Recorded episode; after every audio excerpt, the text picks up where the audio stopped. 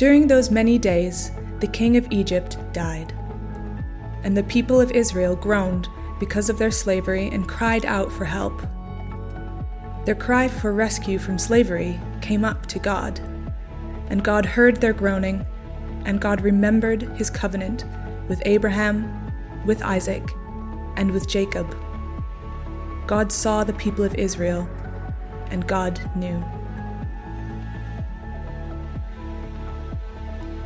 For he himself is our peace, who has made both one and has broken down in his flesh the dividing wall of hostility, by abolishing the law of the commandments expressed in ordinances, that he might create in himself one new man in place of the two, so making peace, and might reconcile us both to God in one body through the cross, thereby killing the hostility. Thanks for the invitation to come and speak here this morning. It's an absolute privilege to be down in Brighton and preaching. As I've said to you before, my church Beacon in London, quite recently we made the decision to join with Joel and an emerging group of, I suppose, churches and leaders are kind of gathering together. And part of that is New Day. And for those of you who don't know, I've been very involved in New Day for a number of years, and that is one of the reasons why the decision to join with Joel and this group was a lot easier, because of the relationships that have been built over the years. We live in historic times. I don't want you to miss that. I want you to know that. These are historic days. They will be written about in the future. The world is changing. On the 25th of May of this year, there was a scream which I believe was heard in heaven. It was a multi-layered scream. It was the scream from George Floyd himself. To be honest, it was tragically a whimper as his life ebbed away from him, but I believe God heard it. It was a scream from the black community. It was deep, a deep cry of pain, anger, and frustration at years of oppression. Enough is enough. This cannot continue. From people from other communities, it was a mixture of a cry of pain and anger at racial injustice that they saw before their very eyes, but it was also one of shock and surprise at the depth of the cry that came out of the black community. In the passage that was read earlier from Genesis 2, it suggests that God hears the cry of the oppressed and he is concerned about them. I'm not suggesting that black people in and of themselves are the chosen race. I'm not saying that. But I do see parallels to generational years of oppression and see comfort in the fact that God hears the cry and that he is concerned and that he acts on the behalf of people. We have, at least not to my memory, been in such a moment as we are today, where we can address issues of racial injustice and inequality so openly. I've never been able to do that before. My sincere hope and prayer is we don't withdraw from or move on from this moment too soon, either out of weariness or discomfort. When I say that, I am not talking about the society at large. I am talking about the Church of Jesus Christ, both in its wider and local contexts. My prayer is that the church will be more courageous, more thorough, and more humble in its response, seeking to honour the name of Jesus above every other name as we walk through these difficult days together. For the purposes of my talk today, I want to quite simply focus on that phrase in that passage that was read from Ephesians, the dividing wall of hostility. The dividing wall of hostility. Obviously, in relation to the passage, specifically, the wall of hostility consisted of many and varied laws and regulations that were designed to keep the Jews separate from others, separate from the Gentiles. The people of God were kept separate from Gentiles in that they couldn't associate with them. They couldn't eat with them, and Jewish men were circumcised as another sign of being separate. On more than one occasion, you read in the New Testament a phrase like, "For Jews do not associate with Samaritans." Jesus, on many occasions, ignored those rules. For example, when he spoke to the woman at the well, she questions, "Why are you speaking to me? For Jews do not associate with Samaritans." On two occasions, Peter is criticised. In Acts 11, he's criticised by the circumcised believers for eating with those who are not Jews, with Gentiles. And then on another occasion in Galatians chapter 2, he's criticised for not eating with the Gentiles when he withdraws from them. And Paul challenges him to his face because he was afraid of the circumcision group. It's clear that the gospel that Paul preached and believed saw barriers that had been built up and were designed to keep people separate, broken down at the cross of Christ. And in that act, reconciliation and peace comes. That's what the Bible promises, but if we're honest, that is not where we are. That is not where we are. There are barriers of hostility that exist between people groups today. And today I specifically want to address them as they occur between black and white people. I'm aware of a number of barriers that people have simply about engaging with this issue. I've just identified a few that I'm going to mention to you now. The first barrier that we see is what I would call a generational one. It's older people. You know, my dad's an 86-year-old Jamaican. For older people, it can just be harder for them to get their heads round new thoughts, new ideas, new things, that the way that they've been thinking is being challenged after maybe decades. They've thought the same way. Words and attitudes that were acceptable, say, 40 years ago are not so now. As I said, I see it in my dad. He's 86. He's Jamaican. He's very friendly. He's very warm, particularly around his neighbours and his family. He came over as part of the Windrush generation in the early 60s, suffered real overt racism. But today, he and many others of his generation maybe struggle. They stumble over words when it comes to the way things are today. They don't necessarily get it all the time. The Bible gives us guidance on dealing with the older generation that I think we would do well to remember. 1 Timothy chapter 5, it says, "Do not rebuke an older man harshly, but exhort him as if he were your father." I confess it's not always easy, but I do think it's true, and I do think it's what we should be doing when it comes to the older generation, that we should show grace to them. The second barrier to engaging with these issues that we're dealing with, I think, is around personal experience. You may have been on the receiving end of racism or ill treatment yourself. Or maybe someone you love has experienced racism or ill treatment, and now you view and understand these things through that lens. Maybe you were bullied at school because of your race, because of the colour of your skin. Maybe you've got dual heritage and you haven't ever felt completely accepted. Or maybe even you're embarrassed of one side of your own background, so you lean entirely into the other. I can see why it might be hard to see past those experiences. I would, however, gently encourage you to shift your lens.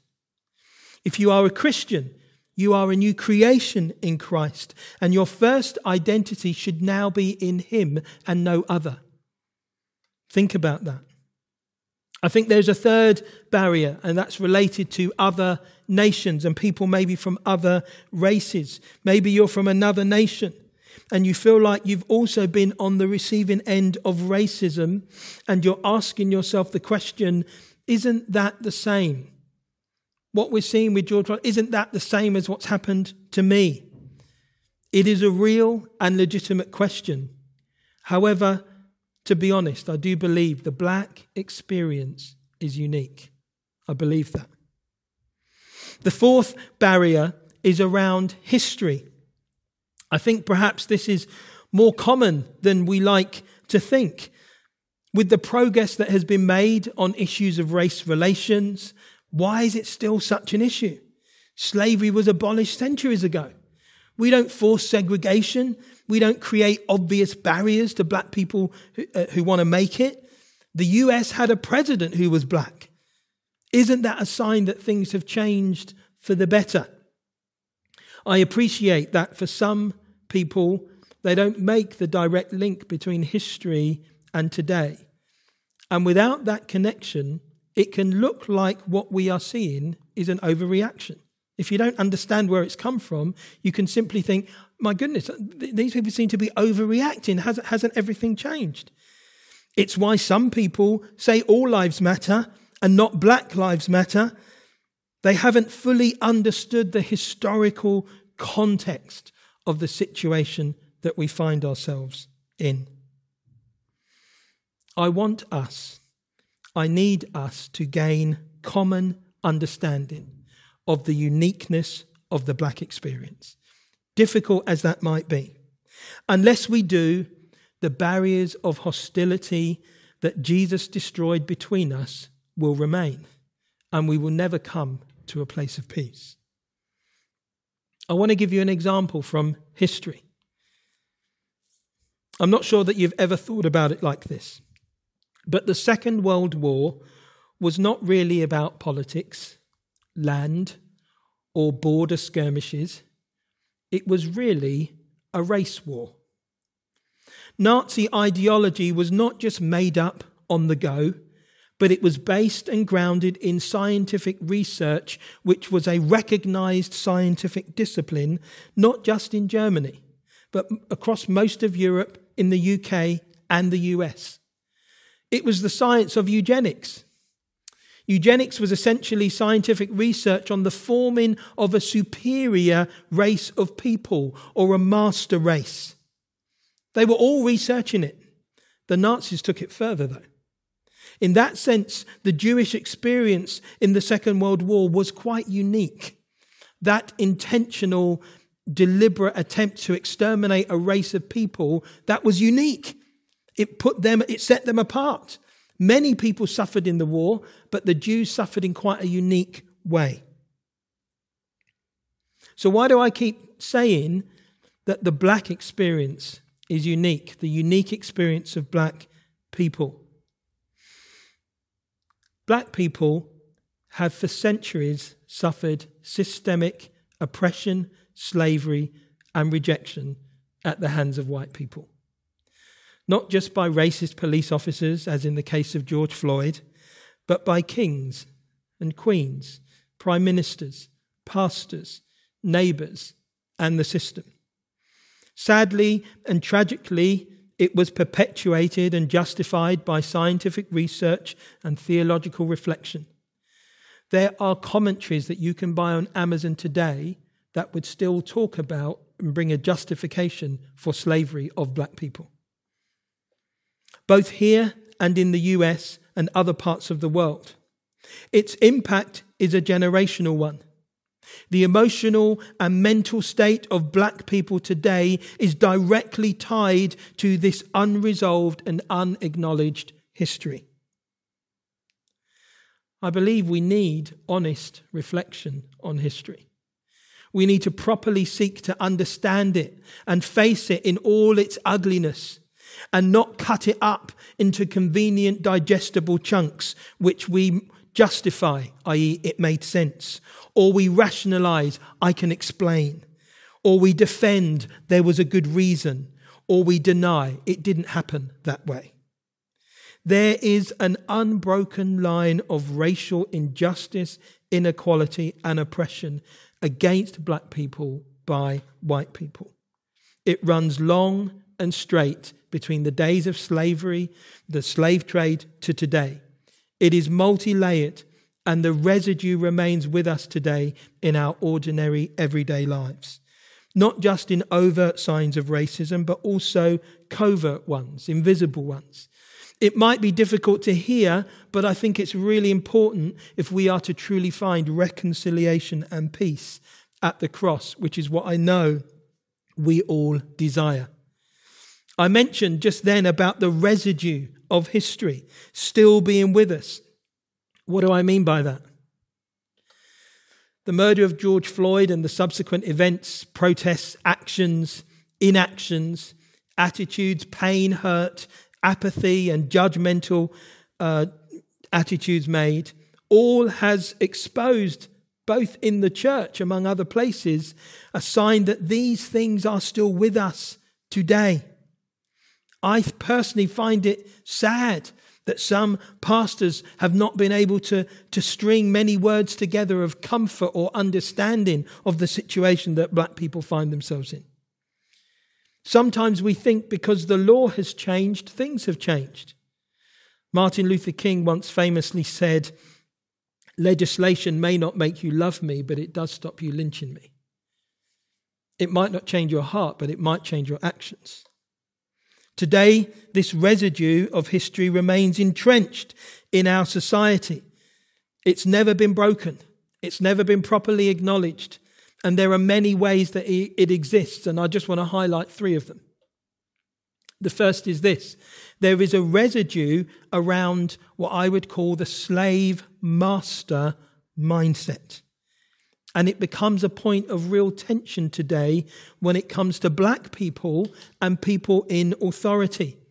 That authority could be in a classroom with a teacher. It could be with a police officer on the streets.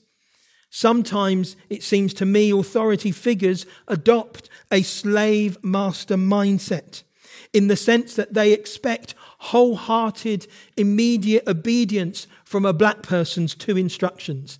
Obviously, 200 years ago, if you told me to jump, I'd be how high? But things have changed.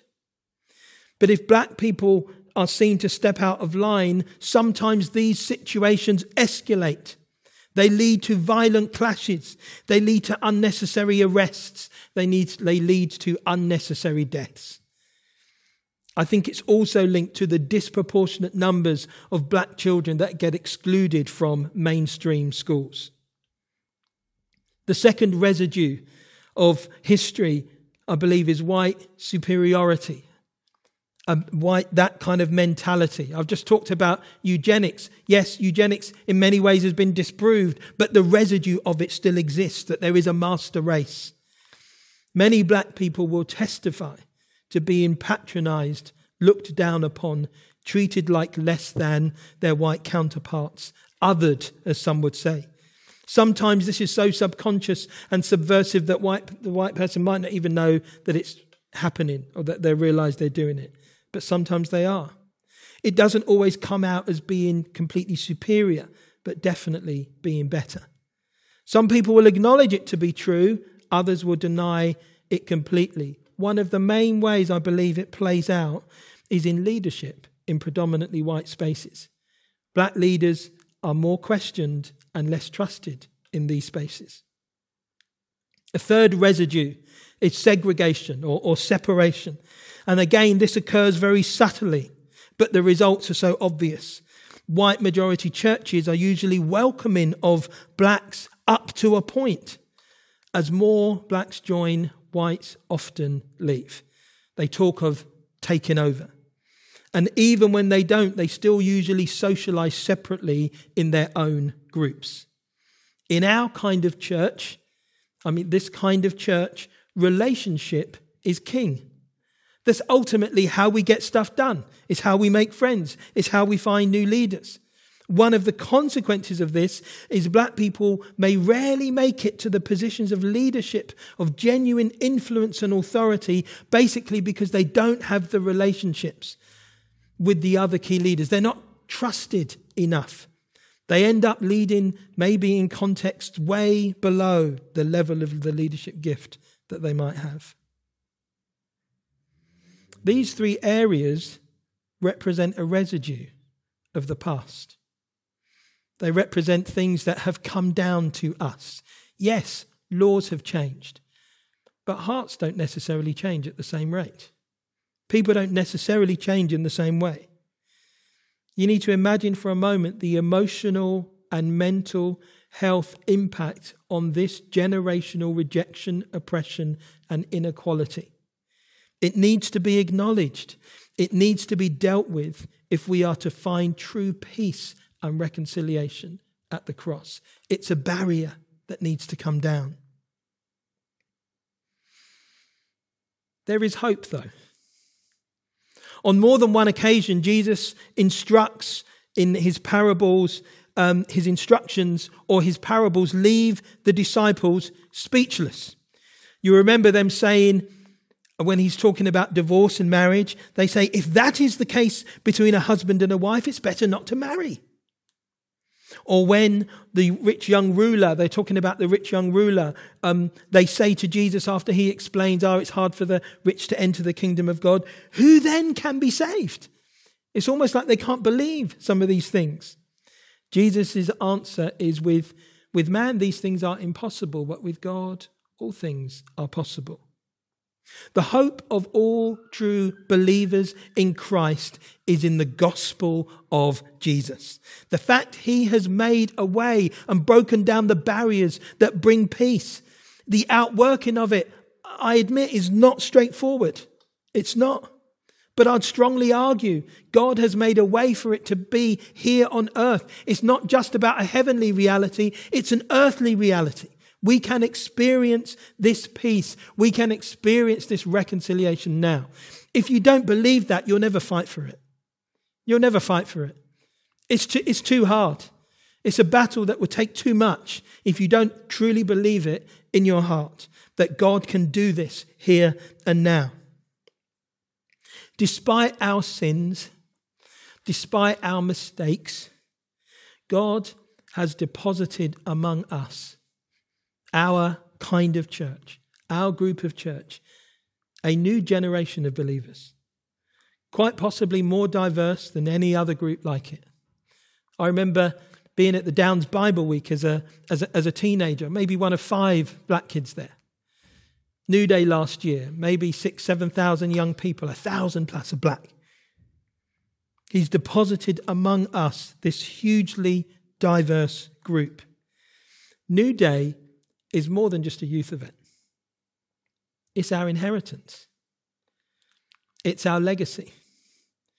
If we truly come to him in repentance and forgiveness, he has a plan, and we can hand a baton onto a next generation. I've been asked a number of times in recent weeks, what are we to leave to the next generation? What are we to bequeath to them?